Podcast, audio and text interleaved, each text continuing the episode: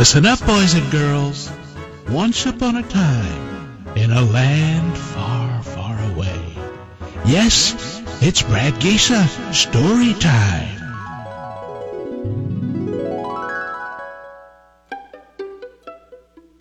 Contact, it's going to hurt, And it's going to burn. and, but you're not going to get any deep muscle bruising or anything unless you r- really go to town on someone. well, if- they lift you out of your shoes, you're probably going to get a bruise. So I actually got to help make the paddle, which made it even worse.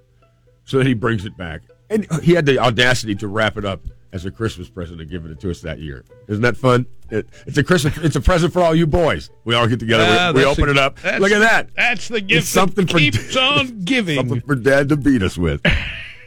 and then he showed us where it was. I'm going to put it right here. He put it in the. We had a little pantry in our kitchen. Yeah, And then the psychological warfare continued. And the deal was you're only going to get one SWAT, but that's all it would take. But also, when you got the SWAT, he would make you go get the paddle. Go get it. Come in, bring it into me. You're like, oh my gosh, this is terrible. I always, this was always my thought. Maybe if I walk super slow or I start crying before I get there, that'll somehow. No. He'd get over it Yeah. before, yeah. And he never did the old "it's going to hurt me more than it's going to hurt you" thing. But he would say, "Turn around, bend over." It would be one SWAT, but he would put heat on it, Max. He would put heat on that SWAT.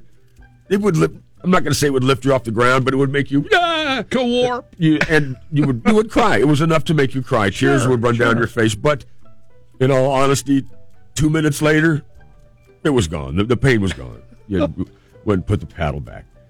And I, over the course of my upbringing, I probably got six to ten paddlings somewhere. I'm rounding A week? Yeah, that's, that's some of them I may have forgotten. But we, we all got them, and and my brother Eric w- was one that got more than most. My brother Chris, he didn't really need him. My dad would just talk really sternly to him, and Chris would just start crying. But my brother Eric was a little punk, and he always has been. He just turned fifty. Oh, oh he just turned fifty last week, and he's still a punk. But he outcrafted my father because my mom couldn't spank us. She would try to, and it was just we'd start laughing. She'd get like a wooden spoon and try to hit you, and then after a while she'd start laughing. So it was always if you did something bad enough. When, your, Dad when your father comes Yeah. home, I'm going to tell him what you did, and that it would usually mean a spanking. So That was always fun, waiting that 30 minutes for Dad to get that- home. yeah, for 30 minutes, it felt like three hours. Yeah, yeah. So my brother Eric, in a very heated and moment of stupidity, told my mom to shut up. Ooh. Oh, that was Oh. that's like breaking all the Ten Commandments at Oh, once, Max. Yeah. No, no. And it made my mom furious. And she said, "I'm going to tell your father what you said when he, he gets home." So we all know, Chris, Greg, me, and especially Eric know, Eric's going to get a beat. He He's going to get crossed the spanked. line. And because we're his older brothers and he gets away with so much stuff, we're waiting for dad to get home.